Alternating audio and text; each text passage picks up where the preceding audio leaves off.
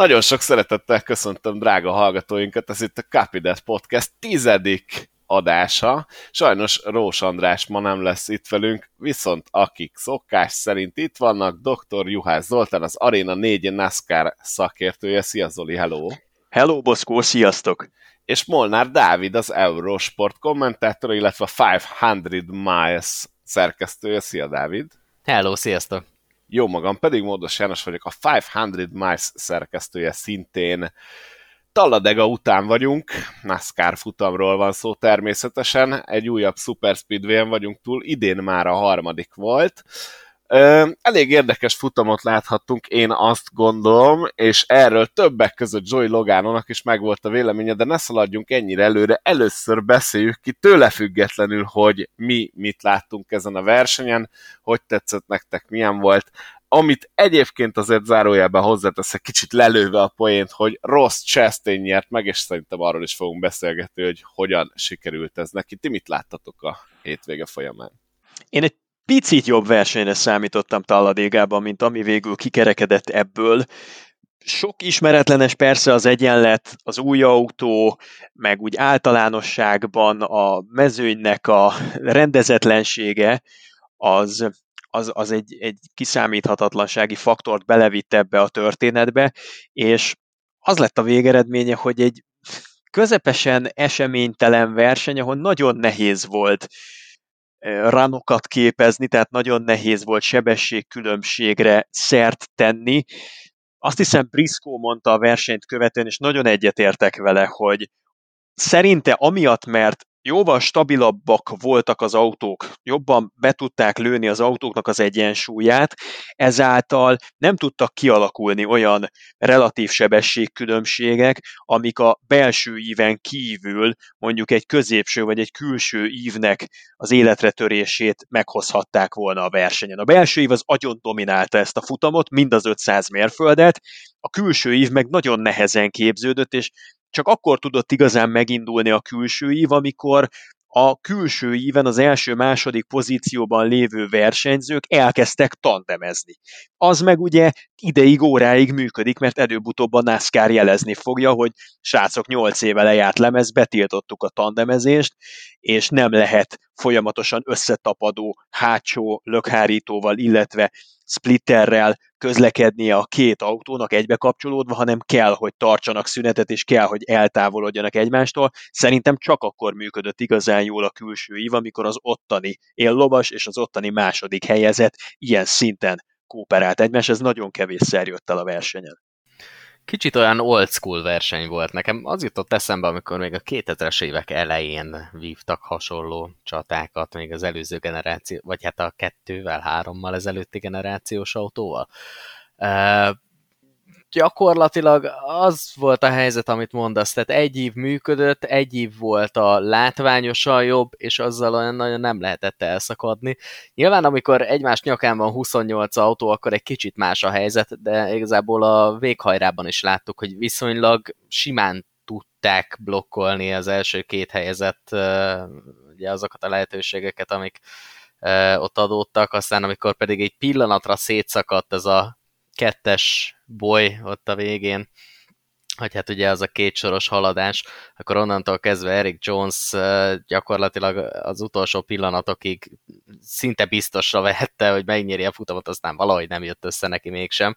Nem volt a legizgalmasabb futam, ezt azért úgy azt gondolom nyugodtan kijelenthetjük, de rengeteg baleset volt, és nekem a véghajrá tette be igazán megint a kaput, hogy megint nem lehet egy olyan befutót végignézni, ahol ne az lenne, hogy össze-vissza törjük magunkat, és az egész mezőny gyakorlatilag, vagy a mezőnynek a fele az oda van. De mondod ezt annak ellenére, hogy kvázi felnőtt egy generáció, mióta utoljára ilyen hosszú zöld zászlós etappal ért véget egy Super Speedway verseny az utolsó 68 körben, az utolsó szakaszban egyáltalán nem volt sárga zászló, csak baleset nyilván a befutónál, de az meg úgy igazából érdemben nem befolyásolta a végeredményt, mert plusz-minusz 5-8 helyeket nyertek, illetve veszítettek rajta. De igen, nekem összességében nem az össz sárga számmal van a problémám, vagy az össz baleset számmal, hanem pont ezzel, amit mondasz, hogy a verseny végén, tehát egész egyszerűen nem lehet olyan versenyt futni, hogy ne sárgazászló, vagy ne baleset legyen a verseny vége. Most nyilván lehet itt keresni az okokat, hogy a versenyzők lettek egy kicsit bátrabbak az elmúlt húsz évben, mióta úgy nagyon nem igazán halnak meg, vagy szereznek súlyos sérüléseket a versenyzők ilyen nagy baleseteknél, bár azért pont erre is láttunk néhány éve példát, két alkalommal is. Vagy éppen most, mert Baba Valasz összeroskadt, és ugye amiután kiszállt az autóból, nem is nagyon kapott levegőt. A csapat rádió tanúsága szerint meg a becsapódást követő másodpercekben azt mondta, hogy srácok, én nem tudom, hogy hány ilyet fogok még elviselni, de már nem sokat. Na igen, ezekkel is vannak uh, ilyen problémák, hogy uh, és nem tudom, hogy ezt mivel lehet neki küszöbölni, vagy milyen szabályokkal lehetne ezen változtatni, hogy ne legyenek már ennyire uh, felelőtlenek a versenyzők, hogy teljesen mindegy, csak nyomjuk, megyünk, és ezt azt hiszem, hogy Daytona alatt is kibeszéltük, még a Daytonai első vagy második podcastunk volt az, amikor arról a versenyről szó volt, első. hogy első. hát igen, tényleg azzal kezdtünk. Uh, hogy gyakorlatilag teljesen mindegy, hogy, hogy mit csinálsz, mert, mert ott volt, ott is ugye az elején a két csapattárs, a Szindrik és a Blaney, akik mint egy semmiféle olyan kockázatot nem vállalva, hogy most esetleg a bajnoki fináléról lemaradjanak ezzel, vagy bármi hosszabb távú hátrány érje őket, megpróbáltak mindent, és adott esetben a balesetbe is belekergették egymást.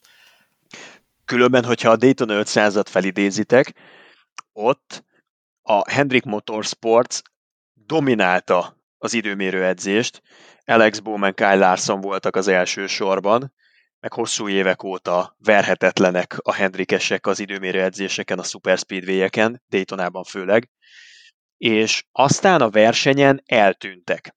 Most ezen a talladégai verseny hétvégén pontosan az ellenkezőjét valósították meg. Az időméredzésen sehol nem voltak. Chase ott a 28. legjobb időeredményt érte el például. Viszont azt követően a versenyen a Hendrikesek volt, hogy 1-2-3-4-ben közlekedtek, a második szakaszt majdnem négyes győzelemmel hozták le, de ott Alex Bowman az utolsó pillanatban egy picit hátra sorolódott, úgyhogy csak idézőjelben hármas győzelem jött össze. És én azt vettem észre, hogy sokat tanultak a Hendrikesek a Daytona 500 tapasztalataiból. Ott az derült ki, hogy lehettél te akármilyen gyors az időmérő edzésen, lehetett neked akármilyen jó a csúcssebességed, vagy bármennyire is be volt lőve az autód arra, hogy akár egyedül is állja a sarat, azok a pilóták nyerték a versenyt, akik alatt a legjobban kezelhető kocsik működtek. A Daytona 500 az erről szólt. Cindriknek az autója nagyon jól kezelhető volt, Baba Valasznak az autója nagyon jól mú volt a tömegben, és én azt láttam, hogy itt Talladégában különösen a Hendrikesek, meg azért valószínű, hogy a mezőny nagy része elvitte a saját beállításait egy picit a csúcssebesség rovására egy jobban kezelhető, jobban tapadó beállítás irányába. És ugye ez szerintem azt jelentette, hogy mindenki egy kicsit stabilabban tudott manőverezni, és emiatt nem is alakultak ki egyszerűen különbségek az autók között. E, e, ez pedig ugye végül abba kulminálódott, hogy, hogy, hogy szerintem ennek a versenynek a vége, mondjuk az utóbbi 6-8-10 év Super Speedway versenyeihez képest még inkább sokkal jobban a szerencséről szólt, mert kevesebbet lehetett skillből lehozni, itt már tényleg nagyon nüanszokon múlott az egész, és, és, és inkább csak a mázli faktor dominált. Mondom ezt úgy, hogy megbeszéltük, hogy a Super Speedway versenyzés szerintem egy nagyon masszívan tudás alapú versenyzés nagy varianciával. Én arra lennék kíváncsi, hogy ez, amit mondasz, ez mennyiben köszönhető Taladegának, és mennyiben köszönhető annak, hogy most már azért van némi tapasztalat az autóval. Tehát szerintem majd, amikor megint Daytonába elérkezünk, és egy teljesen másfajta mm, Super Speedway pályára látogat a mezőny, akkor tudhatjuk majd ezt meg, hogy valóban mennyi ebből a tapasztalat, és mit jelentett a, a taladegai pálya teljesen más karakterisztikája. Hát igen, mert Daytonában azért nagyobb a gumikopás, mint Taladégában, szélesebb a pálya, Daytona egy picit laposabb, és az azért valamelyest érezhető, tehát a 31 fok, a 33 fokkal szemben nem tűnik olyan soknak, de azért azt nagyon megérzik a versenyzők, és Daytonában klasszikusan, amikor meleg van, akkor még jobban érvényesül az, hogy az igazán jól kezelhető autók azok vezetnek. Ezzel szemben Talladega az talán egy beállítások szempontjából, meg autófelkészítés szempontjából egy kiszámítható pálya. Ott azért nincsenek olyan nagy delták, és emiatt eh, jobban egyben van a mezőny. Sajnos az a helyzet, hogy annak ellenére, hogy az új autónak a bemutatkozása az első két hónapja nyugodtan mondhatom, hogy régen látott izgalmakat hozott. Most én azt veszem észre, hogy mintha kezdenék az autók vagy a csapatok túl jól megismerni az autókat, mert nagyon profikká váltak a beállításokban, és amíg még emlékezhetünk rá, hogy egy csomó verseny volt ott az első egy-másfél hónapban, amikor ilyen egyautós megforgásokat láttunk, amiből úgy nagyon messziről lehetett már érezni, hogy ezeket az autókat bizony bitang nehéz vezetni, addig ma már annyira pöpecül be tudják lőni, rengeteget fejlődtek a csapatok, a versenymérnökök egy-két hónap leforgása alatt is, hogy, hogy kisebb kihívás már ezeket az autókat körbe-körbe vinni az oválokon, és ez a fajta stabilitás, ami az autó kezelhetőségében jelentkezik, ez szerintem a, a, a versenyeknek, versenyeknek a fogyaszthatóságát egy picit aláássa. Lásd például Martinsville, vagy lásd például Richmond, amik nem vonultak be a történelembe úgy, mint körömrágós futamok. Mondjuk azért azt tegyük hozzá, hogy azok a pályák egy teljesen más kategóriába tartoztak. Tehát amíg a szezon elején láttuk ezeket a másfél mérföldes, vagy annál hosszabb pályákat, vagy ugye Phoenix az ugye egy, egy mérföldes, de az is bizonyos szempontból azért speciális pálya, azért a Richmondi és a Martinsville pálya az mindenképpen a rövid pályák közé tartozik, és hát azon kívül pedig volt egy atlantai átalakított mm, Super Speedway, ami úgy félig Super Speedway, félig másfél mérföldes. Volt azon kívül még két normál Super Speedway pálya, és hát ami a legfontosabb szerintem, hogy ami másfél mérföldes pályát vagy amit a másfél mérföldes pályákon láttunk, hogy az annál hosszabb pályákon, az, az teljesen rendben volt. És az, hogy a rövid pályákon mi lesz majd, az megint szerintem ugyanaz a helyzet, mint amit a, a Daytona Talladega összehasonlítással az előbb mondtam, hogy várjuk meg, amíg a szezon második felébe elérünk, és hogy valóban mennyit jelentenek a, az autó kiismerése, mennyit jelent az, hogy, hogy megvannak a beállítások, hogy mert jobban ismerik a kocsikat, és mennyit jelent az, hogy most olyan pályák jöttek az utóbbi hetekben, ahol, ahol mondjuk ez az autó ez nem megy annyira jól, mint az előtt. Én egy picit abban látom a megoldást ezzel kapcsolatosan, továbbvidve kicsit az Oli gondolatmenetét, hogy a csapatok igen rájöttek, hogy hogy kell beállítani ezt az autót egy évre. Én egy picit reménykedem abban, hogy rájönnek majd arra is, hogy hogy kell egy picit spéci beállításokat összedobni egy-egy hétvégére, és ez legjobban Martinsville-ben csúcsosodott ki eddig, hogy ott tényleg megtaláltak egy tökéletes ívet, amire viszonylag sokan rá tudták hangolni az autóikat, viszont nem volt második lehetőség, tehát nem, nem talált senki második ívet, nem talált arra senki jó beállításokat. Én egy picit azt látom, hogy most ilyen két cég között a pad van, hogy mindenki ugyanarra állítja be az autóját, mindenki ugyanott gyors, és talán emiatt egy picit kevésbé izgalmasabbak a futamok, de én nagyon reménykedem abban, hogy az év második felére még egy szintet lépnek a csapatok, és esetleg a külső évre is valaki jól tudja majd hangolni az autót, vagy, vagy találnak egyéb módokat arra, hogy hogyan lehet itt majd előzni. Szerintem még nem értünk a folyamat végére. Nézd, Boszko, Martinsville szerintem azért nem a legszerencsésebb példa, mert ott soha nem működött a, középső vagy külső ív, tehát az mindig egy, egy íves pálya volt, és a bump and lehetett előzni Martinsville-ben. Nagyon más választásod nem volt, vagy hogyha tényleg akkora volt a sebesség különbség a te javadra, akkor kanyar bejáratokon be tudtad ereszteni az autót a féktávon, de ilyen szempontból azt lehet, hogy nem hoznám példának. Ott, ami nagyon aggasztó volt Martinsville-ben, és ami jelzi, hogy short ezzel az autóval probléma lehet, az az, hogy nem tudtak odaérni még bump and run sem a versenyzők. Tehát valami lehet vagy az aero csomaggal, a gumikkal biztos, hogy probléma volt, amit a Goodyear Martinsville-be szállított, eleve borzasztó hidegben, tehát két-három Celsius fokban rendezték a versenyt, egy jóval keményebb keveréket hozott a Goodyear, mint amit azért általában elvárnánk, nem volt semmi gumikopás, nem tudták a pályát sem felgumizni, és ami tényleg kétségbejtő volt a Martinsville verseny szempontjából az az, hogy nem hogy előzni nem lehetett, de még bump and sem lehetett, mert olyan közel sem tudtál érni az előtted lévőhöz,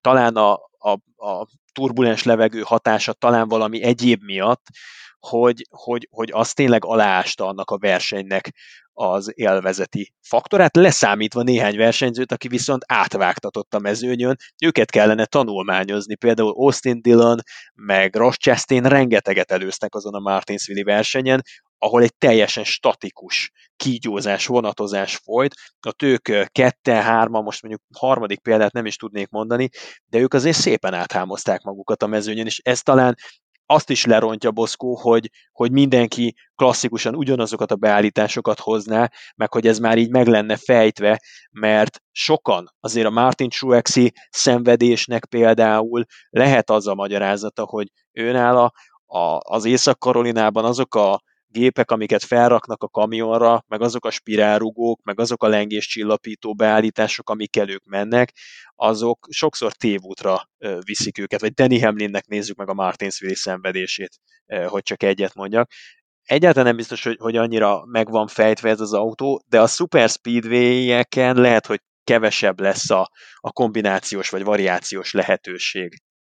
Én alapvetően pont arra gondoltam, hogy nincs megfejtve, hanem hogy eljutottak egy szintig, elmentek Aha. a legtöbben egy bizonyos irányba, akár csapaton belül most nem feltétlenül, hogy mindenki ugyanarra, csak eljutottak egy lépcsőfokot, arra be vannak hangolva az autók, és majd aztán mennek tovább, és lesz az, hogy hú, gyerekek, emlékeztek, ezen a pályán ezt állítottuk, ott azt próbáltuk. Tehát, hogy szerintem ez egy kicsit majd változni fog, egy bővülni fog minden csapatnak a saját repertoárja így a setup tapogatózás terén. Egyébként igen, a Martinsville az lehet, hogy ilyen szempontból nem volt a legjobb példa, csak itt szemléltetésnek kívántam, hogy ott aztán tényleg mindenki egy évet autózott, így vagy úgy megpróbálták ezt, de hogyha belegondoltok, Richmondban sem láttunk akkor a fantasztikus külső éveket, pedig egyébként ott amúgy ezzel az autóval elvileg lehet, szóval szerintem mindenki kicsit még így biztosra megy, puhatolózik.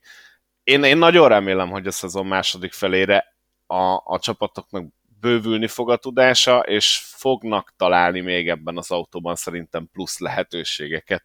Azt egyébként mondjuk el azért a Talladega kapcsán, hogy ide gyengébb motorral jöttek, illetve úgy mondom, hogy gyengébb motor, 510 lóerőre volt folytva a motor, és 7 incses volt a, a hátsó szárnya a kocsiknak, ami miatt előállt az a furcsa helyzet, hogy gyakorlatilag a kvalifikáció lassabbak voltak, mint az Xfinity. Erről mit gondoltak? Szerintem ez kicsit olyan érdekes.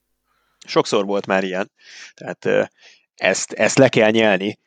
Azt gondolom legalábbis, hogy nincsen ezzel olyan rettenetesen nagy probléma. Azzal, hogy jött az új hetedik generációs autó, azzal jött egy nagy merész, váratlan húzás a NASCAR-tól, és tudomásul kell venni, hogy az Xfinity autók, amik egy kipróbált, kiismert aerocsomagot, meg úgy a nagy átlagot tekintve egy kipróbált, kiismert technikát használnak, azoknál megengedhető a sokkal nagyobb sebesség, mint sem ezeknél az új kupaautóknál, ahol még azért itt a kezdeti tapasztalatok alapján szerintem nem szabad nagyon egy ilyen erezdel a hajamba belemenni.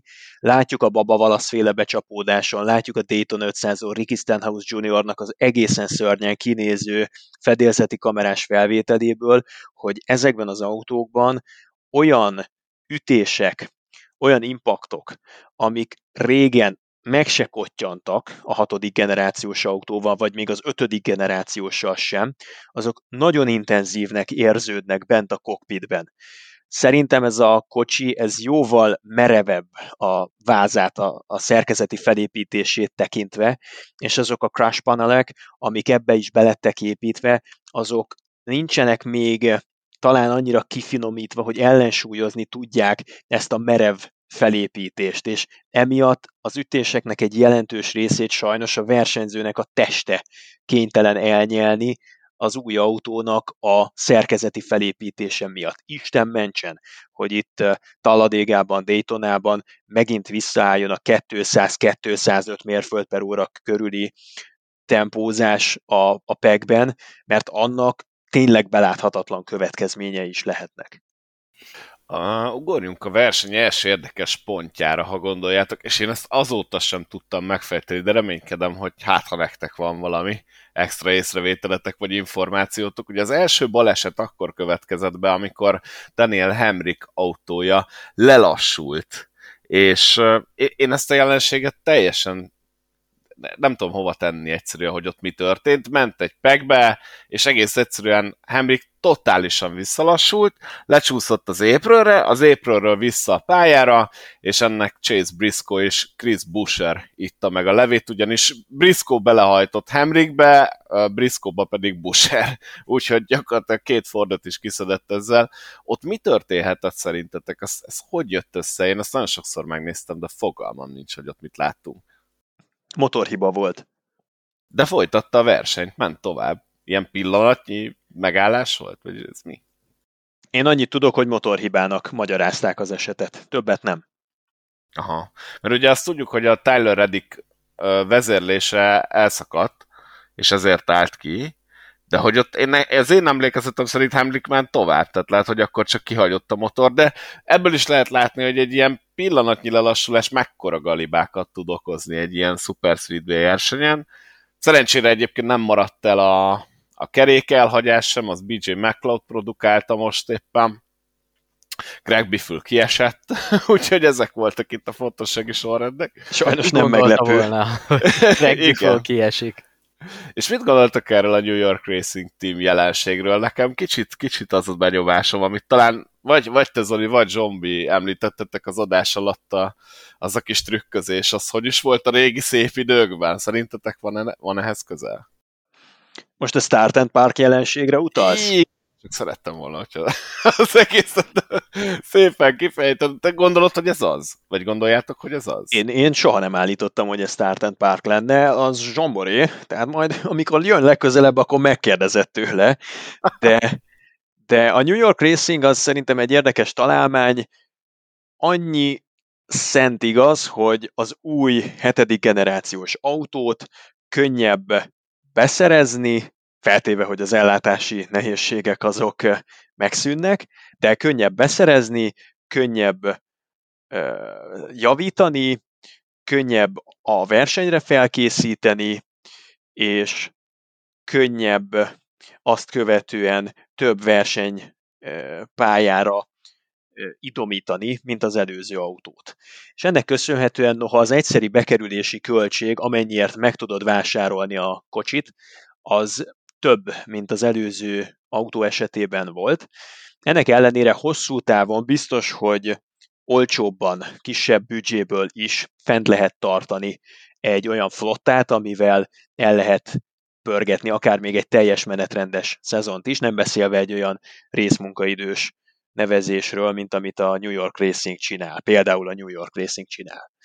Tehát ez a fajta költséghatékonyság, ez szerintem azt eh, eredményezheti, hogy jönnek majd a Team Hézebergek, meg jönnek a New York Racingek, meg jönnek a The Money Teamek, és próbálkoznak. Valószínűsíthetően látunk majd 2023-tól, 24-től, ha minden így marad, bőven olyan versenyeket, ahol 40 42-44 versenyző is leadja a nevezését, és talán megint visszatérhet majd az időmérő edzéseknek a jelentősége. Biztos vagyok benne, hogy a NASCAR-t ez motiválta az új autóval, meg annak a finanszírozhatóságával kapcsolatban. Jelenlegi problémát egyedül ugye a Covid okozta ellátási nehézségek okozzák. Ezért nincs meg a 40 nevező, nem feltétlen pénzbeli okai vannak már szerintem ennek. És ez a Start and Park jelenséget is majd vissza fogja szorítani, Azért nincs értelme szerintem Start and Parkban gondolkodni, mert annyira ki van lapítva a 35. helytől lefelé a premizálása a pontoknak, és annyira charter heavy, tehát annyira a charter csapatokat favorizálja a pénzdíjaknak a visszaosztása, hogy minimális eséllyel lehet ezt a pozitív tartományban működtetni például egy ilyen alakulatot, mint a New York Racing, hogyha tényleg semmilyen eredményeket nem tud felvonultatni. Ahogy mondod, itt a Start and Park jelenség az azért is lehet problémás, mert még mondjuk 10-15 évvel ezelőtt ebből meg lehetett élni, tehát erre üzleti modell épült, hogy elindítjuk az autót, és utána vissza vonjuk, vagy hát ugye ki szedjük őket a versenyből.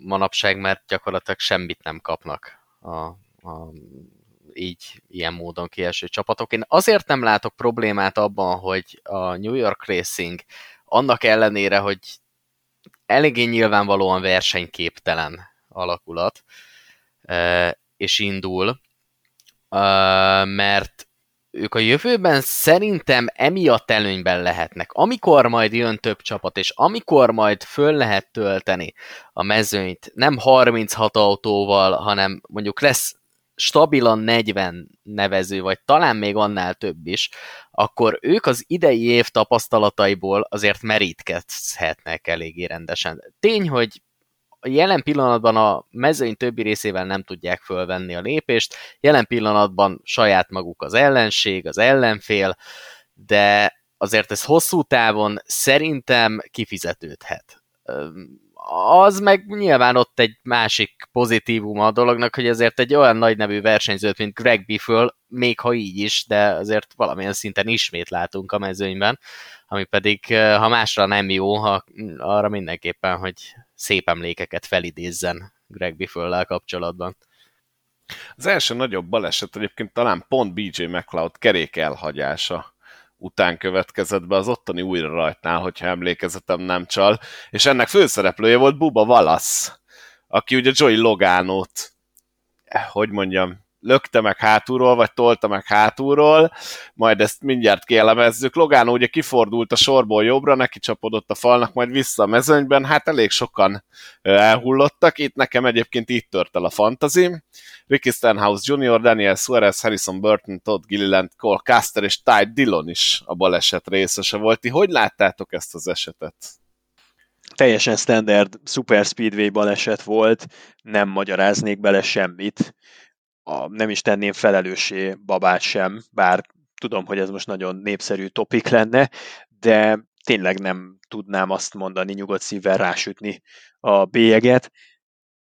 Ez, ez sajnos ennek a típusú versenyzésnek a velejárója. Értem én, hogy Joey Logano most fanyalog, mert most őt ropogtatta be a mezőny, de érdekes módon, amikor három versenyt nyert négy év alatt Talladégában, akkor nem hallottunk tőle ilyen sirámokat, pedig ezek a típusú balesetek ugyanúgy bekövetkeztek, ugyanúgy elemelkedtek az autók, vagy még jobban, mint mondjuk tavaly, tavasszal, amikor ő kapott felszállási engedélyt, Úgyhogy én nem, nem igazán látom ebben a bűnbak keresést.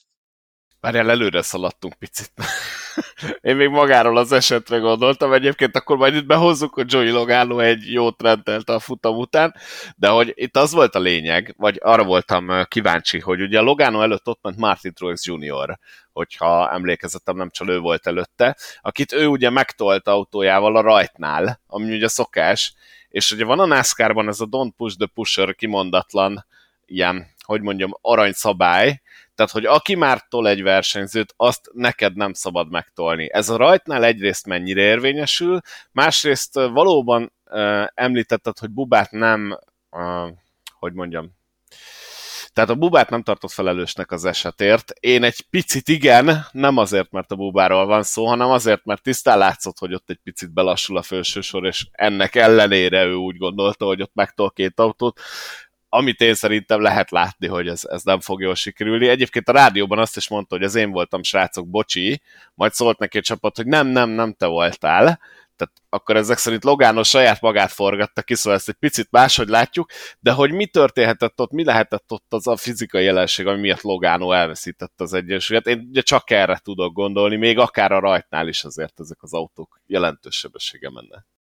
Igazság szerint annyi történt, hogy nem volt tökéletesen egy irányba tartva a kormány a 22-esben, meg a 23-asban. Egy picit oldalirányból taszajtotta Logánót Baba Valasz, és ennek lett ez a végeredménye, hogy Logano jobbra el, szépen daliásan. Hogyha most így nagy általánosságban kérdezed, akkor persze ennek a Super Speedway versenyzésnek az a sajátja, hogy csak úgy lehet igazán ütőképesen hozni az autót jó helyekre, hogyha képes vagy ezt a bizonyos szélárnyék hatást minél jobban kihasználni, tehát az angol nyelven ugye draftingnak hívott kifejezéssel meglapulni valakinek a szélárnyékában, lehetőség szerint úgy, hogy amíg az érdekeid azt diktálják, addig támogatod és segíted őt hátulról. Nagyon egyszerű a fizikája a dolognak, egy autó azért nem tud olyan gyorsan haladni egy super speedway-en, mint sok egybekapcsolódó autó, mert abban az esetben, hogyha egyedül vagy, akkor te e, tulajdonképpen ahogyan e, hasítasz át a levegőn, és a levegő részecskéket tolod magad előtt, e, folyamatosan lassulsz, és hogyha valaki hátulról beáll mögéd, és tud segíteni téged folyamatos kontaktokkal, apró pici tolásokkal, akkor az egyrészt azt jelenti, hogy tulajdonképpen nem négy, hanem nyolc keréken tudtok dolgozni, és nem egy darab 510 lóerős motor dolgozik, hanem valójában inkább kettő darab, ami összesen már 1020 lóerő, a hátul lévő autó nagyon sokat profitál abból, hogy ő egy alacsony légnyomással találkozik, ugyanis az a leváló levegő, ami megérkezik az előtte lévő autóról, az már őt nagyon tudja segíteni, ott minimális a légellenállás, és sokkal stabilabban tudnak, ha egymással kooperálnak, akkor sokkal stabilabban és gyorsabban tudnak haladni. Szerintem ezt az incidenst ezt olyan nagyon-nagyon nem kell túl gondolni. Tehát ez egy tipikus, majdnem azt mondtam, hogy szűkítős, de a Super Speedway-nek hívják ezeket a pályákat már egy jó ideje. Szóval tipikusan ilyen Super Speedway baleset, amikor nyilván próbál mindenki előre menni, és ahogy mondott Zali, egy kicsit rosszabbul tolja meg a hátul levő, és már is megvan a baj. Tehát igazából legalább az elmúlt tíz évben legalább 25 ilyet láttunk, csak verseny közben. Most az, hogy Joey Logano ezen egy kicsit kifakadt, hát nyilván nem esik jól az embernek, amikor éppen ő jár ilyen miatt pórul, ettől függetlenül azonban én azt gondolom, hogy ez, ez benne van a versenyzésben. Igazából ami nekem még megint visszakanyarodva a legelső probléma felvetésünkre, hogy ez a taladégai verseny, ez miért hagyott szerintem némi kívánnivalót maga után, az volt ezen a futamon érdekes, hogy az oldalszélárnyékozás az szinte egyáltalán nem működött, vagy, vagy jóval kevésbé működött, mint azt megszokhattuk a hatodik generációs autónál látottak esetében, mert azért nem tudott igazán kibontakozni egy középső vagy külső ív, tehát azért volt ez az egy oszlopos kígyózás, mert nem volt az az igazi fegyver, amit az oldalszélárnyékozás jelent. Ugye sokat segít az az előzésben, hogyha valahogyan mellé tudsz érni az előtted lévőnek, és legalább azt eléred, hogy az autódnak az orra az megérkezzen az előtted haladó autónak a hátsó kereke szintjére. Mert hogyha eljutsz odáig, akkor az autód orráról felváló levegő, amit felver a kocsidnak az eleje, az megérkezik a melletted, előtted haladónak a hátsó spoilerére, és tud egy fékező hatást generálni azzal, hogy ott egy magasabb légnyomást keletkeztet a spoileren, meg tudod fékezni ezáltal az előtted, melletted haladót, aztán pedig, ha gyorsan kirántod a kormányt, és elhúzódsz tőle, akkor őt már befékezted, rajtad pedig nem tudják visszaadni a kölcsönt, és nem tudnak visszaoldal szélárnyékozni. Na ez az a fajta versenyzési stílus, amivel eddig lehetett operálni a Super Speedway-eken, és Keselowski például, vagy a műfajnak a nagy ászai, akik letarolták az utóbbi éveknek a Dayton 500-ait, itt most ugye Danny Hamlinre gondolok elsősorban, azok nem tudtak ilyen szinten érvényesülni, külső ív nem lévén pedig nem volt igazi haladás a mezőnyben. Ugye ez az, amit az angol side draftnak hív, vagy side draftnak, hogy kicsit szebben akarjuk Igen. kimondani, amit most elmondtál, Zoli. E, igen, ebből nagyon-nagyon keveset láttunk a versenyen. Egyébként e, ugye beszéltettek arról, hogy Joey Logano kifakadt a futam után, akkor e, most már elmondom, bár a 500miles.hu-t olvasgatva, ugye bele lehet szaladni ebbe a cikkbe, az a pontos cím, hogy Joey Logano-nak elege van a Super Speedway versenyekből, ezért is érdemes olvasni az oldalt egyébként, mert ilyen utólagos morzsákat is nagyon szépen le, össze lehet gyűjteni a versenyekről, hogy ki mit gondol. Hát, ahogy említetted, Zoli, ugye a Logánonak, amikor jó versenye van, nyilván nem fog panaszkodni. Hát mostanában nincs jó verseny a Super Speedway-eken, úgyhogy azt mondta, hogy mindenképpen óriási szíves ezeken a Super Speedway-eken versenyezni, és akkor szerintem még finoman fogalmazott, mindig az történik, hogy összetörnek az autók, és higgyük el, hogy a következő verseny is egy roncs derby lesz, illetve ami nekem picit megütötte a fülemet, és erről talán érdemes egy kicsit szót említeni, hogy azt mondta Logan, hogy higgyétek el, ezt a versenyzők nem élvezik ezt a fajta versenyzést. Nyilván abban egyetértek Zoli maximálisan, hogy Logano tökéletesen időzít, hogyha panaszkodásról van szó. Ezzel azonban már csak a szimulátor miatt is tökéletesen egyet tudok érteni. Szerintem szimulátoron is az, az igazi ö, versenyt kedvelők nagy része nagyon nem élvezi ezeket a Super Speedway futamokat, ugyanis nem sok mindent van mit tenni. Abba ugye van véleménykülönbség köztünk, hogy ez itt mennyire a tudásról szól, vagy mennyire nem. Én tiszteletben is tartom a te oldaladat, viszont továbbra is a sötét oldalt erősíteném. Szerintem ezt nagyon nehéz élvezni, bár hozzáteszem, hozzáteszem, múlt héten pont jó versenyem volt Taladegán, de általában ezek, ezek rettenetesen unalmas, és, és rossz futamok, és tényleg arról szólnak belülről is, hogy, hogy vajon mikor, mikor kap el a végzet, és hát ugye Henrik esetében is láthattuk, hogy, hogy teljesen váratlanul is jöhet a baj, és ott jött egy, egy Briscoe és egy Busher, aki semmiről az ég egyet a világon nem tett, és ki van szedett, persze előfordul más versenyeken is beszéltünk róla, de, de azért ezek a versenyek túlnyomó részben sajnos erről szólnak, és ezért fakad ki Logano. Hozzáteszem, egyetértek, hogyha megnyerte volna a futamot, akkor azt mondta volna, hogy ez az, minden szuper, minden remek, és ez az igazi NASCAR. Úgyhogy igen, ebben van, ebben van igazság. Ezt szerintem megint nézzük meg két oldalról, tehát azok számára, akiknek alapból nincs esélyük verseny nyerni, akik mondjuk a 20. hely környékén szokták befejezni a normál pályás futamokat, azok szerintem szeretik ezt a versenyzési típust lévén, itt van egyedül esélyük arra, hogy valami eredményt elérjenek. Például tökéletes példa állandó sztárunk Cory LaJoy, aki egy top 10-es eredményt. Bocsánat, egyszerűen meghívom. Annyit beszélgetünk, csinálunk egy ilyen angoladást, meghívjuk, mert ez Mindenképp. már szóval egy, ritka jó arc. Egy, egy hát, top 10-es eredményt dobott el magától itt az utolsó körben, nyilván nem saját hibájából, de ő végre ott volt. Tehát ő szerintem szereti ezt a fajta versenyzést, majd amikor meghívjuk, akkor megkérdezzük tőle, hogy neki mi erről a véleménye. Abban viszont biztos vagyok, hogy hogyha mondjuk egy őszi talladegai versenyről beszélünk, ahol már arról van szó, hogy ki mehet tovább a következő körébe a bajnokságnak, ahol már tényleg nagyon kiélezett a küzdelem, azok közt, akik ott vannak a mezőny elejében, akkor biztos, hogy a háta közepére senki nem kívánja az ilyen típusú versenyeket, azok közül, akik amúgy az élmezőnyben ott vannak. Gorilla Joy nagyon szereti ezt a típusú versenyzést, és ugye már Atlantából volt egy ötödik helye például, meg karrierje összes top 10-ét Super Speedway-ekről gyűjtötte be.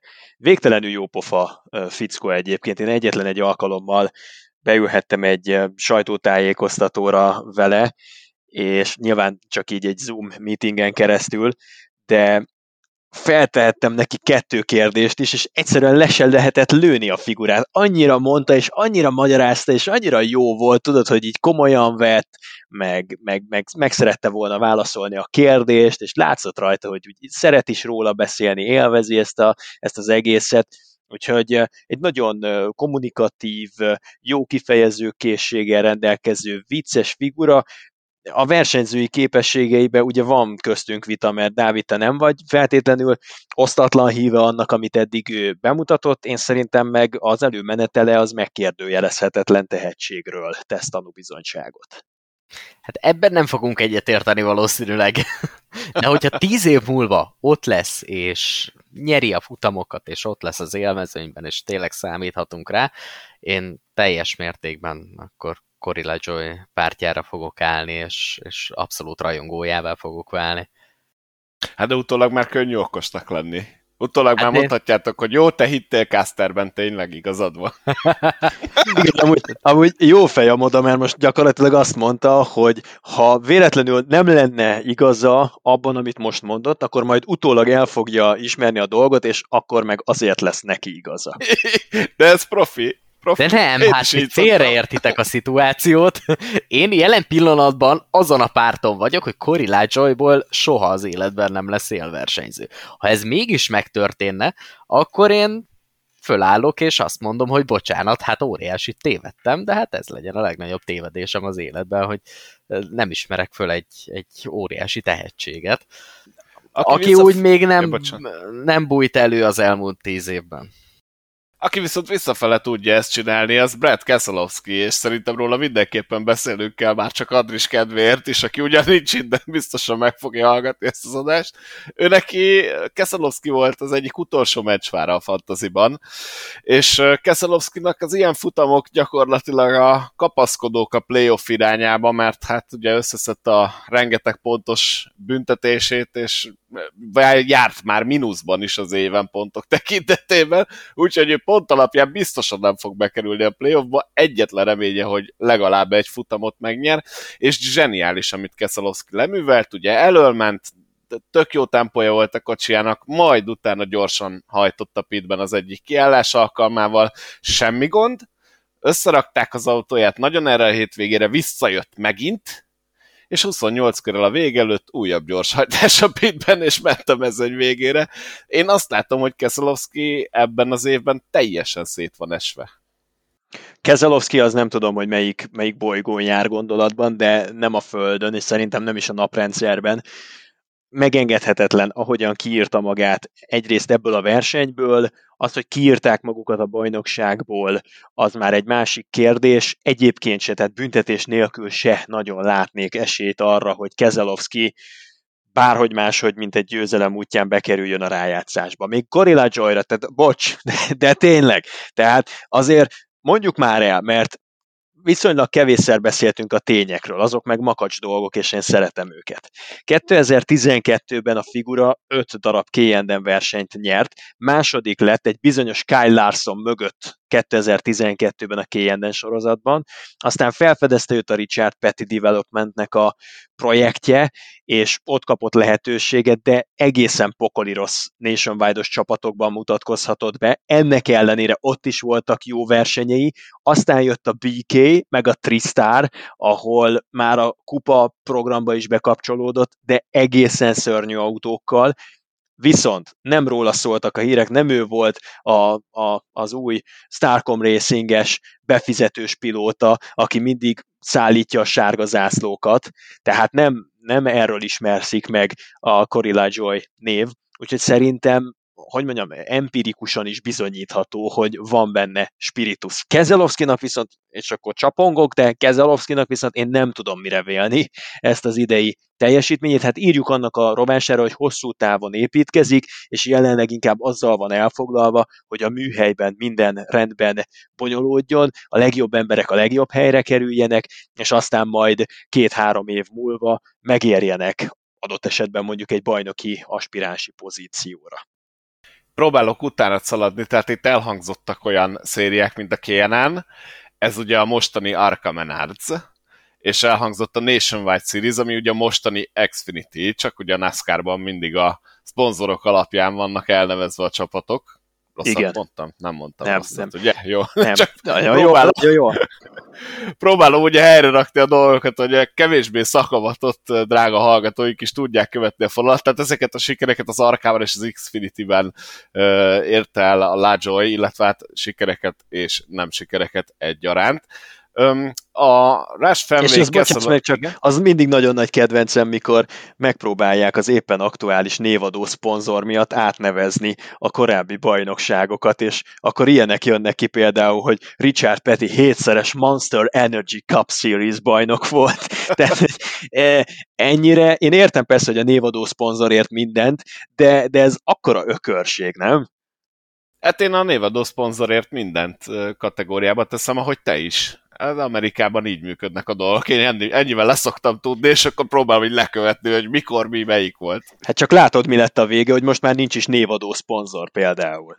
Igen, mert most a versenyeknek van, és azt próbálták ugye kiemelni. Én szerintem ez gazdaságilag nem volt egy rossz lépés. Ugye ö, nagyon sok szponzor panaszkodott arra, hogy miután ugye a Cup Series-t úgy hívják, hogy Monster Energy Cup Series, ezért ő hiába szponzorál egy versenyt, mindenki arról beszél, hogy a Monster Energy, miközben ugye nem kevés pénzt letettek az asztalra futamonként, hogy a, ugye a futamoknak is szponzor neve van, és akkor mögötte van egy ö, általában futamtáv, bigyeztve, úgyhogy nem is tudsz úgy keresni alapvetően az aktuális héten, hogy te most éppen a taladegára, hanem meg kell tanulnod annak a futamnak a nevét, és ezt kisebbítette ez a Monster Energy is, illetve hát korábban más ö, ö, szponzor, és én azt gondolom, hogy ez gazdaságilag egy jó döntés volt a, a NASCAR részéről, hogy a Cup Series-nél legalábbis kivezették. Hát ugye az Xfinity-nél lennénk bajba, hogyha annak nem lenne szponzor, akkor minek hívnak, mert ugye a Track Series az, az megvan, de hogy az Xfinity-nek mi lenne a neve, azt nagyon megnézném. Pedig az köznévi esedet is. E, e, ugye a Bush League, az, az már az amerikai slangben az azt is jelenti, mikor valaki, tudjátok, ilyen, ilyen másodvonalas, az a Bush League, ilyen lefitymálóan. Na de az a szóból jött, vagy a sörből? A sörből, a főszponzorból. Na tehát, hogy az is szponzorból jött. Én tehát, hogy az a baj. Így eleve ezt a névadós dolgot, tehát a névadó szponzori dolgot venném ki az egész dologba, főleg ugye, amit itt beszéltek, ezt a középső kategóriát. Hát ugye ez kezdődött még Push Grand National néven, aztán elhagyták a Grand National csak azért, hogy teljes mértékben a szponzor neve alatt fusson, és amikor egy korábbi időszakra hivatkozol, és az egyel vagy kettővel korábbi szponzort említed, és senki nem tudja, hogy milyen bajnokságról van szó, akkor az ott problémás tud lenni. Mert még a kupasorozatnál megvan az, hogy csak azt mondod, hogy a kupasorozat, és akkor azt általánosítani lehet, hogy egészen visszamenve 1949-ig gyakorlatilag ezt így általánosan mondhatjuk, addig nem tudsz egy ilyen általános nevet említeni a középső kategóriának. Tehát ez kicsit ilyen szempontból már el van szállva. Hát igen, ugye ez az, amit említettem, hogy azt nem tudnánk hogy hívni, mert a trákkal megvagy, de azt tudod, hogy azok az úgymond kis terautók, hogyha nagyobb vagy arra fordítom, de talán ez a Grand National, ez, ez, ez nem szponzor, ugye? Tehát, hogyha nagyon minden kötél szakad, nem. Akkor, akkor annak lehetne hívni ezt a, ezt a középső kategóriát. Hát, eleve ez volt ugye az eredeti neve ennek a bajnokságnak, ami meg már ugye a, egy kölcsönvet név, mert eredetileg meg Grand National-nek hívták a kupasorozatot, tehát ez kicsit ilyen bonyolult, de minden esetre, így, hogyha az eredeti első névhez megyünk, akkor ez ugye a Grand National-ként kezdődött. És mondd a képzeld el, hoztam neked is egy hírt. Remélem no. örülni fogsz neki. Mesélj! Törzsölöm a tenyerem. Már én is. Képzeld el, hogy Danny Hamlinnek érzékenyítő tréningre kell mennie. Ki gondolta miután... volna? Hát a komplet Joe Gibbs racinget és annak környékét oda küldik. Most Danny Hamlin is utolérte a végzete, miután ugye a Larsonnak a befutónál történt manőverére úgy reagált Hamlin a Twitteren, hogy a Family Guy-ból egy jelenetet kivágtak, és hát abban van egy, hogy egy ázsiai származású nő össze-vissza tör mindenkit az autópályán, és Hamlinék ezt úgy rakták ki, mint hogyha Larson lenne, na hát erre reagált a NASCAR, és már a héten kötelezte Danny Hamlint, hogy el kell kezdeni kutya kötelessége az érzékenyítő tréninget, úgyhogy lesújtott a NASCAR. De hogyha ez nem egy ázsiai származású nő lett volna ebben a bizonyos rajzfilm sorozatban, akkor ezzel semmi probléma nincs, igaz? Hát ugye itt az a probléma, hogy Kyle Larsonnak a teljes becsületes polgári neve Kyle Miata Larson és az édesanyja ázsiai származású, és ez volt az, ami így összességében kiverte a biztosítékot. Hát és ha ezt egy MX-5-össel játsz el, akkor valószínűleg még el is tiltják aminek Amerikában ugye ez volt a neve, hogy Mazda Miata, tegyünk mindent erre, hát nem tudom, hogy ak- lehet, hogy akkor két érzékenyítő. lehet, hogy akkor még mi atyánkot is el kell mondani, vagy nem tudom, úristen, tehát amikor elindulunk a hülyeség irányába, egy olyan országban, ami a mémek születésének az országa, a szülőhelye a mémeknek, tehát mémekben kommunikálsz a másikkal, és nem, nem, tehát nem tudom felfogni, hogy, hogy ezzel mi a probléma. Értem, hogy mit gondolnak belőle kihozni, vagy mit akarnak belőle kihozni, hogy mi a probléma, de azért ne csináljunk már úgy, mint hogyha a középkorban lennénk, és hogyha rosszat mondunk, vagy rosszra gondolunk, akkor elkárhozunk. Tehát én nekem az a gondolat jutott eszembe, amikor ezt először hallottam, hogy gyakorlatilag ott tartunk, vagy, vagy ott vagyunk eh, a, a NASCAR-ban 2022-ben, hogy a pályán megölhetsz bárkit, de azt nem mondhatod el, hogy hogyan ölnéd meg, és miért, mert akkor érzékenyítő tréningre küldenek. Nekem azt tetszett külön ebben a sztoriban, hogy gyakorlatilag rasszista támadás érte a rasszista támadás miatt eltiltott versenyzőt. Tehát azért ezt rakjuk össze, hogy körbeérnek itt a szálak, ugye Larsonnak volt ez a sajnos publikus elszólása az N betűs szóra, ami miatt gyakorlatilag meghurcolták, és szerintem teljesen jogtalanul, hiszen a barátjának akart szólni, akivel így hívták egymást. Mindegy, ebben nem menjünk bele, de hogy azért ez így rendesen körbeért, hogy a Danny Hamlin megtámadta rasszistaként azt a Larsont, aki egyébként rasszista. Most akkor mi van? ez a, tehát ez a nem-nem, ez ugye kioltja egymást, mint igen. De a rasszistát, a rasszista támad, akkor az nem. Tehát, az nem hát, Igen, nyilván. Nem, nem én ezt az egész történetet nem értem, és ez az irány szerintem borzasztóan rossz. Vagy akkor, hogyha ennyire diktatórikusak akarunk lenni, és tényleg semmit nem lehet, akkor a csúnya szavakat se engedjük, meg azt se engedjük, hogy a pályán mondjuk föltegye az egyik versenyző a másikat a falra, és, és ehhez így még mosolyogjunk is. Tehát nem, nekem ez nem tetszik. Hogyha van valami, ami a NASCAR-ban nem tetszik, akkor ez a kicsit képmutató hozzáállás.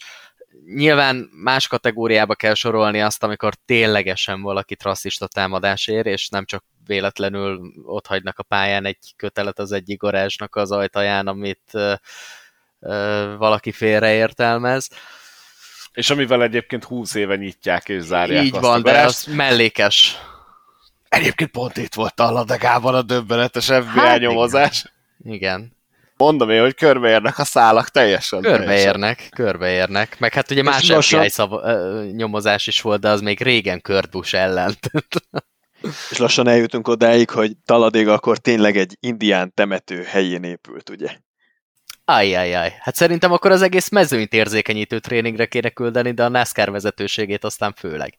Igen. Hát igen, igen. azért egy sírban versenyezni, necces. Egyetértek Dáviddal, ezt akár fel is írhatjátok, Na, ritkán, ritkán fordul elő. Egyszer volt már ilyen.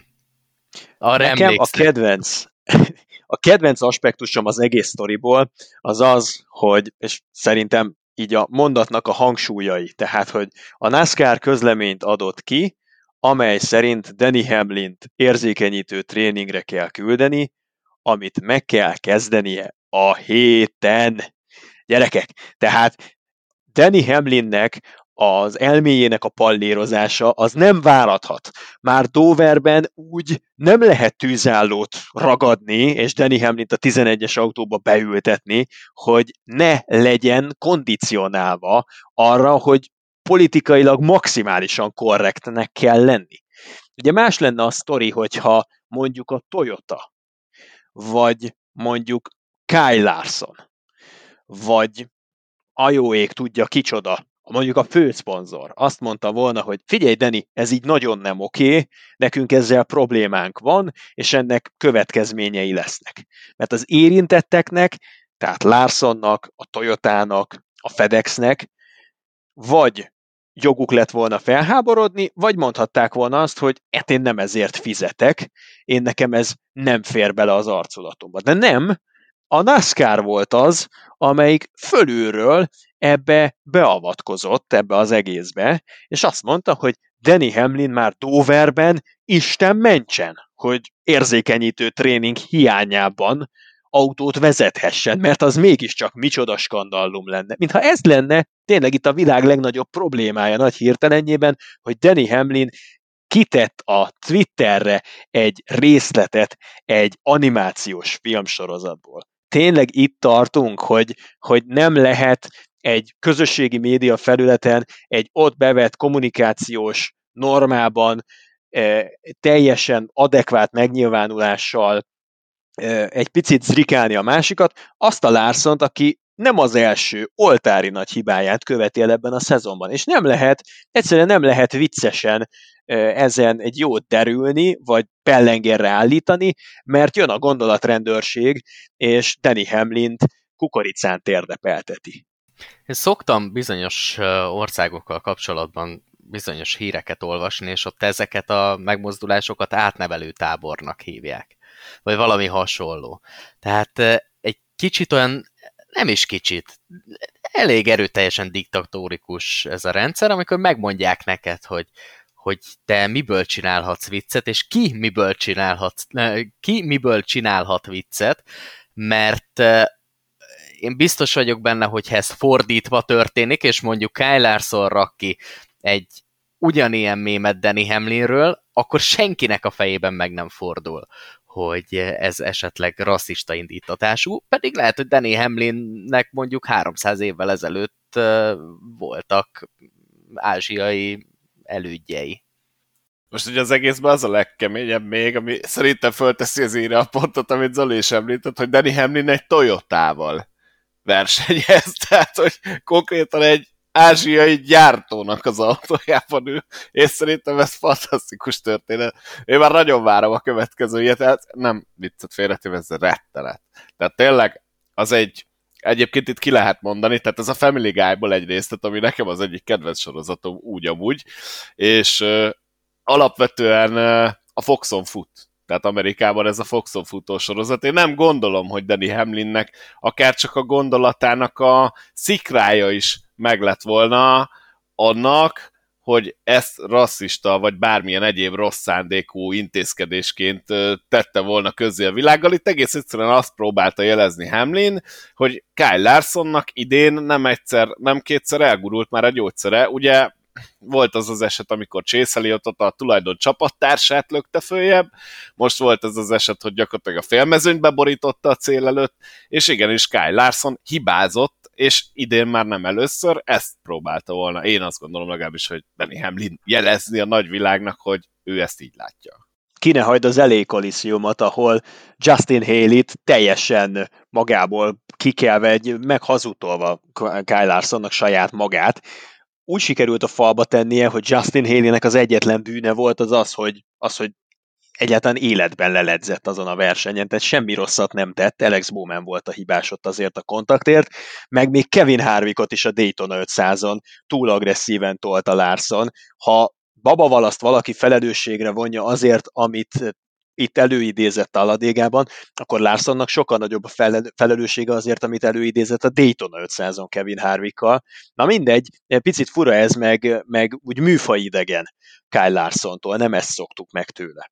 És akkor ezekkel az esetekkel semmi probléma nincs, amiket mondtatok, tehát ez teljesen rendben van, viszont hogyha valaki kirak egy mémet különböző közösségi média oldalakra, akkor meg kell hurcolni félig meddig. Én nem félünk ez, meddig ez, teljesen. Hát nem, mert a teljesen meghurcolás az már a Larson féle történet, amikor Igen. mindenki kihártrált mögül. Arra csak gondolok. egy egyszerű érzékenyítő tréning. Én egyszer úgy beülnék egy ilyenre egyébként, hogy ott mit mondanak, hogy tudod-e, hogy ez rossz, vagy gyere ide és választ ki a kosárból azt a színű rózsát, ami, ami számodra szimpatikus, majd gyere ide és még egyszer választ ki, vagy hogy itt mi zajlik, nincs fönt egy ilyen egyébként az interneten, én úgy megnézném, hogy ott mi, mi történik, amit két nap alatt rendbe rak. És százszor leíratják, hogy... Szerintem valami ilyen self-help könyvet kellene olvasnod, ami, ami erre a témára épül, és akkor egy autodidakta képzésben teljesen polkorrek lennél, és jövő héten nem mondanál ilyen szörnyűséges dolgokat, mint amik most is elhangoztak. És Dávid, neked is ugyanezt tudnám ajánlani. Menjünk érzékenyítő tréningre? Nevezzünk be egyre szerintem. Na, nézzük meg, hogy milyen ott a környezet. Egyébként egy picit komolyabbra fordítva a szót, nyilatkozott ezzel kapcsolatban bármit a Kyle Larson, hogy ő mennyire megsértődött, vagy hogy nem tudna napok óta aludni emiatt, mert hogy őt rasszista támadás érte, mert én ilyet nem olvastam. De könyörgök, hát, hát jóban vannak országos címbarák, amikor Kyle Larsonnak nem úgy sikerül megközelíteni az egyik vagy másik tört versenyt, ami ki tudja melyik részén van az észak-amerikai kontinensnek, akkor Danny Hamlin szokta megsegíteni a magánrepülőjével. És akkor ugyanaz a problémám, mint amikor elítélték a Kotán történtek miatt Ross chastain hogy AJ Allmendingert kitette, kiütötte az utolsó előtti kanyarban, és hogy ez azért mégiscsak faragatlanság, és nem fér bele a versenyzői etiketbe, ugyanaz a problémám évtizedes jelleggel ismerik egymást, nagyon jóban vannak, az ő viszonyuk, meg az ő kapcsolatuk, az lehet, hogy jobban el fogja tűrni ezt a fajta konfliktus helyzetet, meg rájuk kell bízni, ez az ő belügyük, majd ők kezelik, nehogy már minden kívülről megmondjuk. Hamlin és Larson viszonylatában ugyanez a szituáció, tehát még csak a gondolat is szerintem nevetséges, hogy Larson ezt bármilyen szempontból is sértőnek vette volna, soha senkiben ez fel nem merült egy pillanatig sem szerintem, hogy direkt rasszista akart lenni Danny Hamlin. Egyébként nagyon jó, hogy AJ Almendingert felhoztad, mert ő egyébként azt az esetet a fél Xfinity mezőnynek visszadta már azóta többek, többek között ezen a toladekai futón, és úgyhogy Almendingerben jól fölment a pup, és mindenkit lezúz, akinek semmi köze nem volt ahhoz az esethez, amit ő kottán elszenvedett. Igen, igen. Hát az AJ az, hogy mondjam, AJ-ben amúgy van egy, egy nagyon komoly ilyen, nem is tudom, egy ilyen én központúság, ugye? Tehát van a geocentrikus világkép, van a heliocentrikus világkép, meg ugye van az AJ-centrikus világkép, ez utóbbiban ketten vannak, AJ Allmendinger és a felesége, aki a szépségkirálynő, és ugye mindenben támogatják kölcsönösen egymást.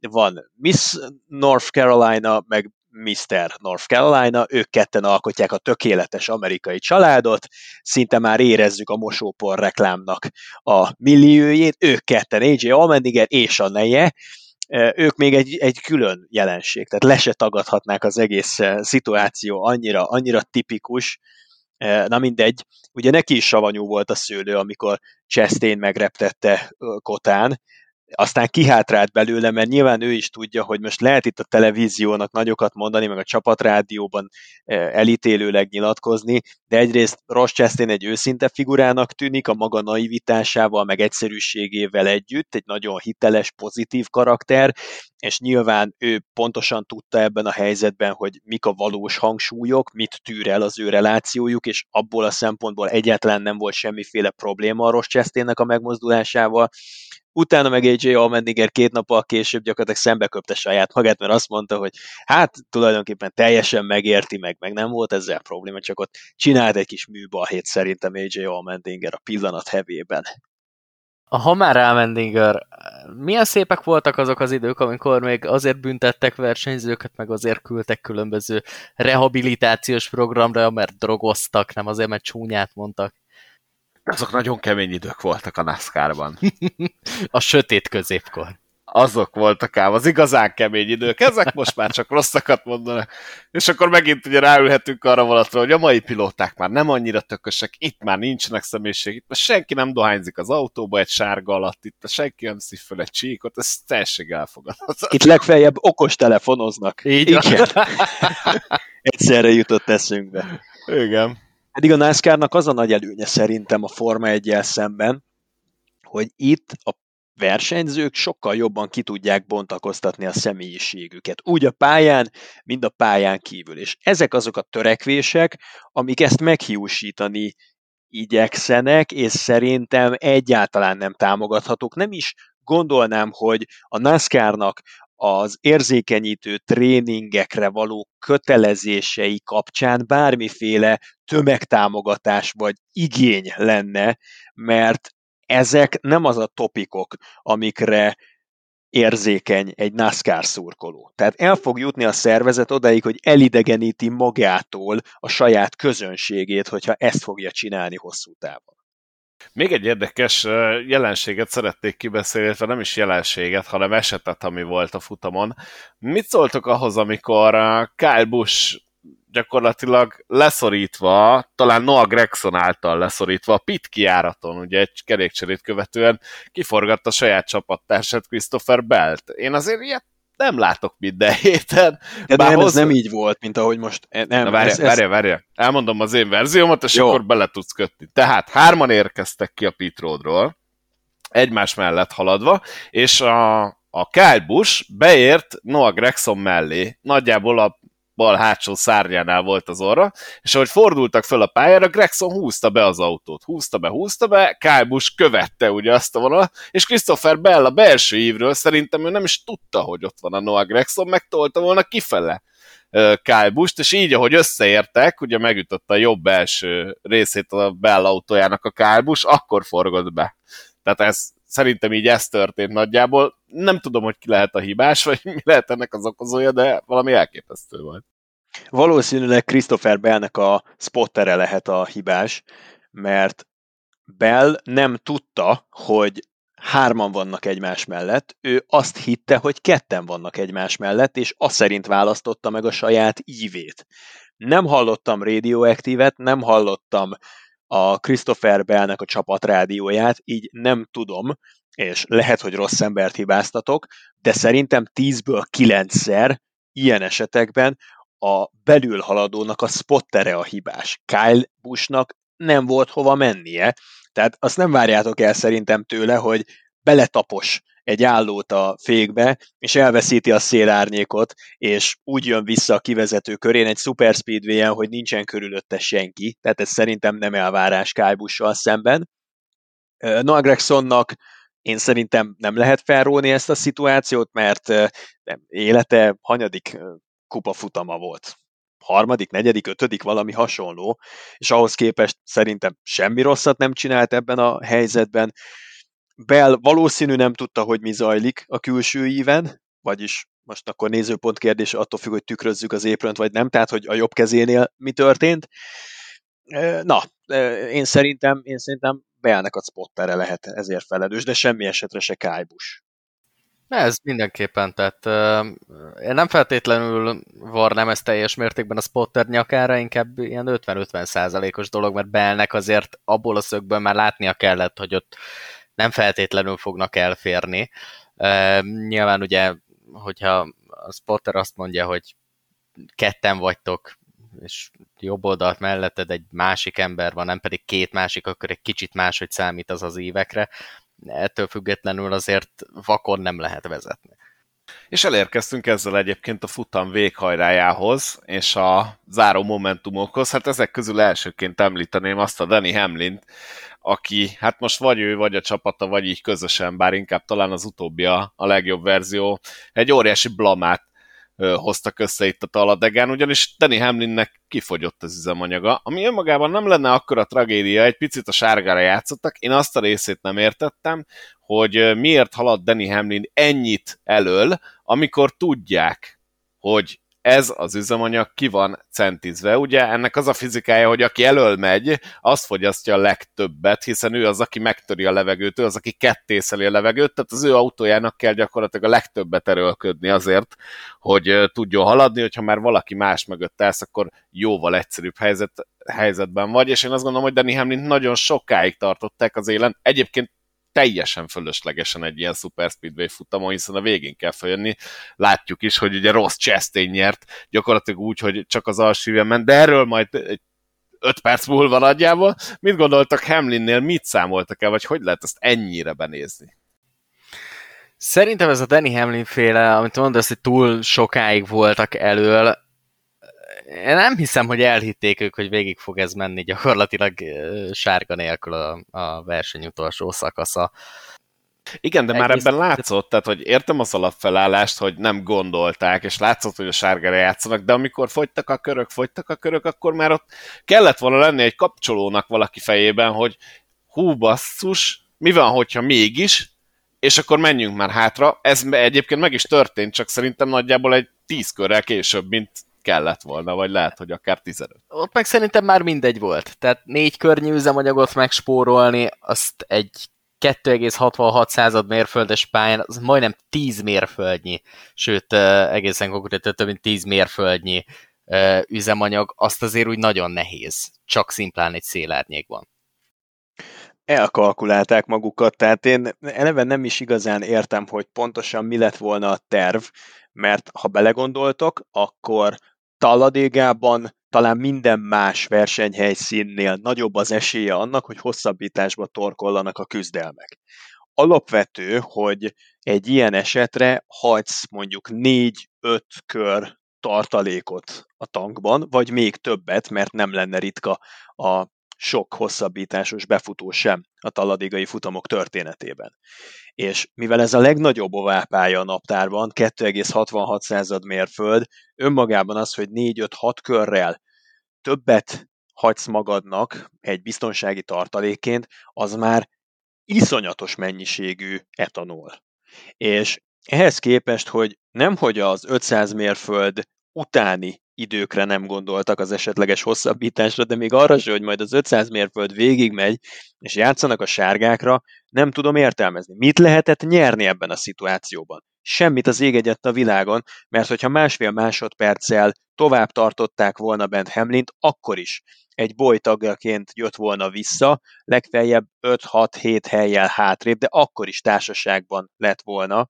Úgyhogy amivel megnyerte Danny Hamlin a pitch stratégiával az eddigi egyetlen versenyét ebben a szezonban a Richmondi futamot, azzal bukta el ezt a mostani taladégait egy-egy, viszont már ilyen szempontból a Danny Hamlin versus csapatjáték az egy-egy, csak Danny Hamlin csinált vagy 6-7 egészen megmagyarázhatatlan hibát eddig ebben a szezonban. És akkor elérkeztünk a futam végéhez, amikor Eric Jones állt az élen, és nagyon úgy nézett ki, hogy ha sikerül mind a két sort jól blokkolni, akkor Jones megszerezheti első győzelmét a Cup Series-ben. Hát ez nem jött össze. Én egy picit annak is tulajdonítom ezt, hogy az utolsó körben megpróbált elszakadni a mezőnytől, én ezt állítom, hogy ez volt a taktikája. Nem jött be, én szerintem a Peck így is úgy is megette volna őt, de a Kyle Larson ugye itt hozta össze a futamvégi balesetet, aminek ugye áldozata lett többek között. Kurt Busch, aki végül emiatt pont megpöckölte Buba Valaszt, aki ugye óriásit bukott, és nagyon rosszul is érezte magát a, a futam után, és gyakorlatilag, hát nem azt mondom, hogy teljesen a semmiből, de szinte.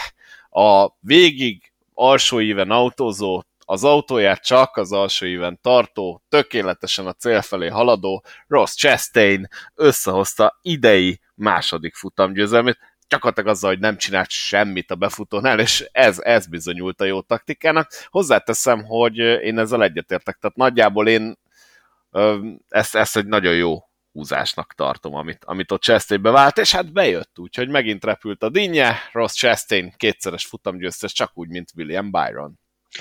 Nézzétek meg a befutót, én fogtam a fejem. Olyan, mintha felvezették volna a befutót Ross Chastainnek. Érre állt Eric Jones, nagyon elszakadt, teljesen igazad van, Boszkó, nagyon elszakadt, annyira elszakadt, hogy hátulról már nem kapott segítséget, és túl sok volt a magas légnyomás a spoilerén, egyszerűen belassult egyedül, mintha nem tudná, hogy taladégában egy pár száz méterrel lejjebb van, később jön el a célvonal, ahhoz képest, mint a többi pályán, ugye, amik szimmetrikusan vannak ö, metszve, legalábbis ugye a, a rajtcél egyenes, és egészen egyszerűen az teljesen hihetetlen volt, hogy Kyle Larson, amikor megérkezett és lőtávolba került, többek között azért ilyen helyzetekben a rutintalanságára vezethető vissza szerintem az, hogy hibázott és rossz ívet választott. Tényleg, mintha Kyle Larson úgy egyszerűen csak oda csöppent volna nagy hirtelenjében egy ilyen szeplőtelen fogantatás eredményeképpen, mint hogyha nem végignézett volna egy versenyt, ami három és fél óra hosszán keresztül végig a belső ív dominált, fogja, és elkezdi, nem tudom, 40 fokos szögben rántani a kormányt kifelé, a külső fal felé, többenetes volt, és Chastainnek meg az ölébe hullott a győzelem. Kerékpárversenyeken lehet ilyet látni a, a sprintbefutóknál, hogy a, a sprintert azt berakják egy csapaton belül, mondjuk a harmadik, negyedik, ötödik helyre, és folyamatosan a felvezető emberek húzódnak le előle, ő meg mindig a szélárnyékban vár, és a legvégén az utolsó 200-300 méteren az utolsó segítő is kiáll előre, és ő neki már semmi dolga nincsen, csak a max csúcssebességgel átszakítani a rajt szélvonalat. Ez egy tökéletesen felvezetett kerékpáros csapat szerelvény, aminek a végén egy valaki győzhet, az, aki akire ki volt hegyezve a befutó. Na itt ugyanezt történt, csak mikor legutoljára csekkoltam a rajtlistát, akkor Ross Chastainnek se Eric Jones, se pedig Kyle Larson nem a csapattársa én nem is értem, hogy Eric Jones ezt hogy gondolta ezt a befutót. Tehát egyrészt ugye, amit mondtok, az az elszakadás. Másrészt pedig, amikor eh, volt ez a Larson féle kivágódás és a baleset, amikor ott oldalt neki ment eh, Bushnak, nekem az volt az érzésem, hogy egyetlen egy dolgot néz Eric Jones, hogy Kyle Larson mit csinál mögötte.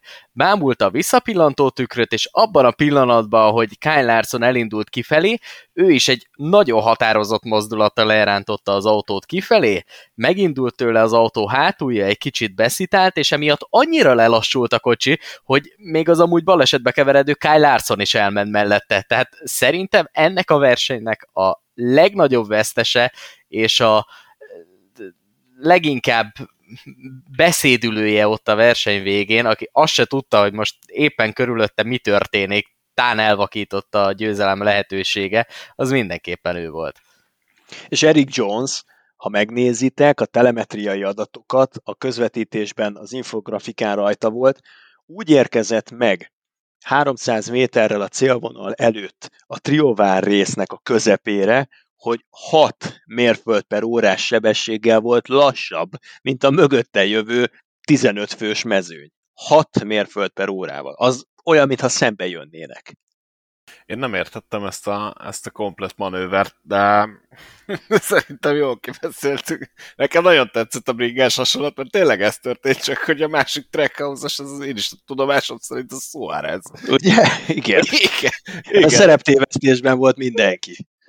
Igen, de ez a legjobb, hogy nem csak Eric Jones nem tudta, hogy merre van arccal előre, hanem ott a komplet két-három autó elől fogalma Igen. nem volt. Rossz Chastain meg szorította a kormányt az alsó íven, és beért, és nyertem, király. És az volt, imádom ilyen szempontból chastain a futam utáni interjú, az a kis naív kisfiús mosoly, és akkor mondja, hogy nem hittem el, ment mindenki kifelé, ment mindenki kifelé, és tényleg ez történt. Neki meg az ölébe hullott a győzelem, mert négy óra hosszán keresztül a belső év működött legjobban, a végére, meg a, az előtte lévők egyszerűen lehúzódtak. Tehát többenetes forgatókönyv volt. De hogy ezt nem előre írták meg, az is biztos. Azért elképzelem a Krúcsi fel azt a beszélgetést, hogy mit csinálják, főnök, összeülek a spotteren, és akkor így maradj alul, mindenki úgyis ki fog menni.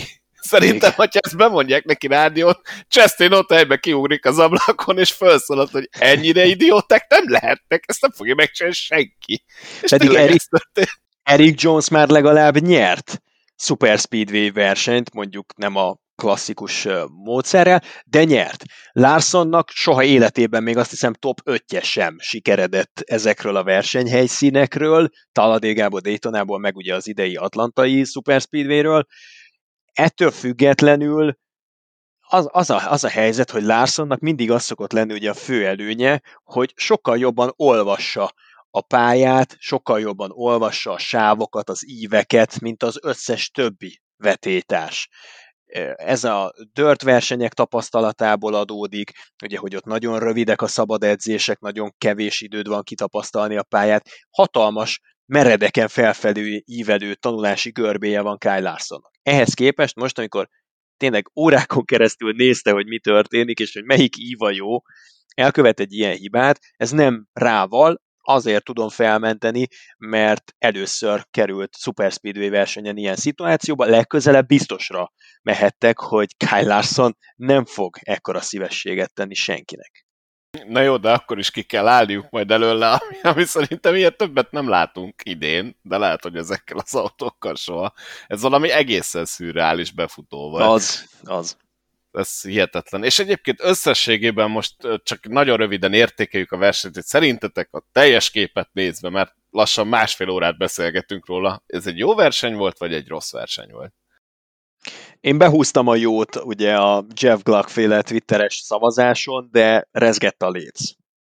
Ha lett volna egy három fokozatú skála, ahol nem csak villanykapcsolószerűen a jó vagy a rossz közül lehet választani, ha nem lenne egy közepes, akkor nekem ez a, ez a középszerű futam volt, a szótárban a közepesnél ez lehetne az illusztráció. Én, hogyha egy tízes skálán kéne ezt értékelni, akkor adnék neki egy erős hatost, de azt is csak azért, mert nem az egész verseny mondjuk a vonatozásról szólt, hanem ezért ott a végén láttunk kialakulni egy side-by-side küzdelmet. Aztán az már más kérdés, hogy a végére az is ott szétesett, de volt már ennél rosszabb verseny is, de hogyha az eddigi két Super Speedway pályát nézzük, akkor mind a Daytonai verseny jobb volt, mint szerintem az Atlantai is, annak ellenére, hogy olyan töredezett volt, hogy nem igaz, úgyhogy maradnék ennél az erős hatosnál. Akkor szerintem tegyük ezt a három fokozatú kapcsolót, amit az Oli említett, és én is a félhomályos kettesre raknám ezt a futamot. Nekem mondjuk olyan szempontból tetszett, hogy tényleg láttam olyan dolgokat, amiket nagyon ritkán gondolok itt a belféle megforgásra, vagy erre a tényleg szürreális befutóra, úgyhogy ez egy ilyen félhomályos kettes nálam is, és akkor szerintem a hatosodat lehúzhatjuk ugyanígy kettesre, mert hát az a hármas felé semmire nem billen, vagy sehogyan nem billen, és akkor tulajdonképpen mondhatjuk, hogy egyet értünk. No de, még nem tudom, hogy Erik Almirólát hogy fogjuk a műsorba csempészni, viszont következik Dover, vasárnap 21 órakor. Ugye közvetlenül az Indikár futam után látható lesz ez a verseny az Arena 4-en, ugye az Indikár Barberbe látogat, az 7 órakor kezdődik az a verseny, és utána jön egyből Dover, annyi a különbség, hogy az az Arena 4 és Arena 1 pluszon egyaránt látható, bár nem tudom, hogy a az IndyCar Barberit adja-e az Arena 4 Plus. Ez a NASCAR zöld zászlójától függ, azt majd meg fogjuk tudni, talán egy-két nappal a versenyt megelőzően ettől függ a dolog. Uh-huh. Jó, hát akkor figyelemmel kell követni az Arena négy oldalát, és akkor kiderül, hogy melyiket pontosan hol lehet követni. Jelen információk szerint az Arena 4-en úgy néz ki, hogy biztosan mindkettőt. Egyébként lesz IMSA forduló is, Laguna Szekába látogat a mezőny. Elég sűrű ez a vasárnap, hiszen ez is 21 óra 10 perckor látható, ugyanaz az IMSA tévén, vagy IMSA tévén, kinek hogy tetszik, az interneten ingyenesen megtekinthető versenyről van szó. Doverbe megyünk, ahogy már előbb említettem mit gondoltok, kik lehetnek az esélyesek ezen az, hát elég spéci short tracken. Ugye Jimmy Johnson már nem játszik. Jimmy Johnson nem, és ez megnehezíti a tippelgetést is.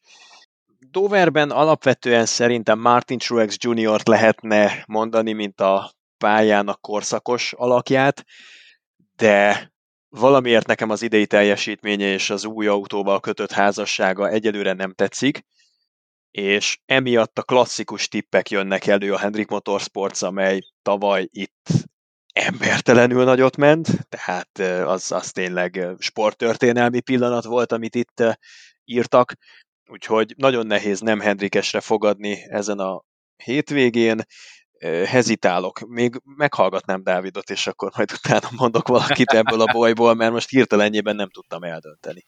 Abban egyetértek, hogy ezen a hétvégén nem lehet nem Hendrikes versenyzőt várni az első helyre, az viszont egészen biztos, hogy nem lehet olyan fantazit összeállítani, amiben nincsen legalább kettő Hendrikes versenyző.